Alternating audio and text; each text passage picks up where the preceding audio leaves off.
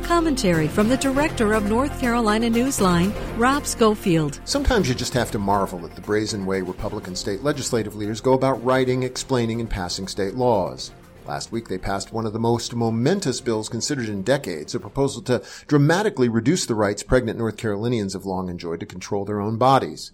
At the very minimum, such a measure should have been thoroughly and carefully vetted in a series of hearings with public input and detailed testimony from scientists, healthcare experts, and the women likely to be impacted. Instead, the bill was written in secret and rammed through in hours, bypassing normal legislative process. But of course there was a reason for this, namely that the legislation is vastly more restrictive than billed.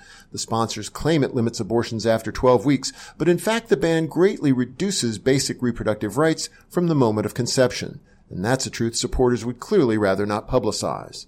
Bottom line, for politicians with such supposedly deep-seated moral beliefs, the new abortion ban betrays a remarkable degree of cynical dishonesty. For NC Newsline, I'm Rob Schofield.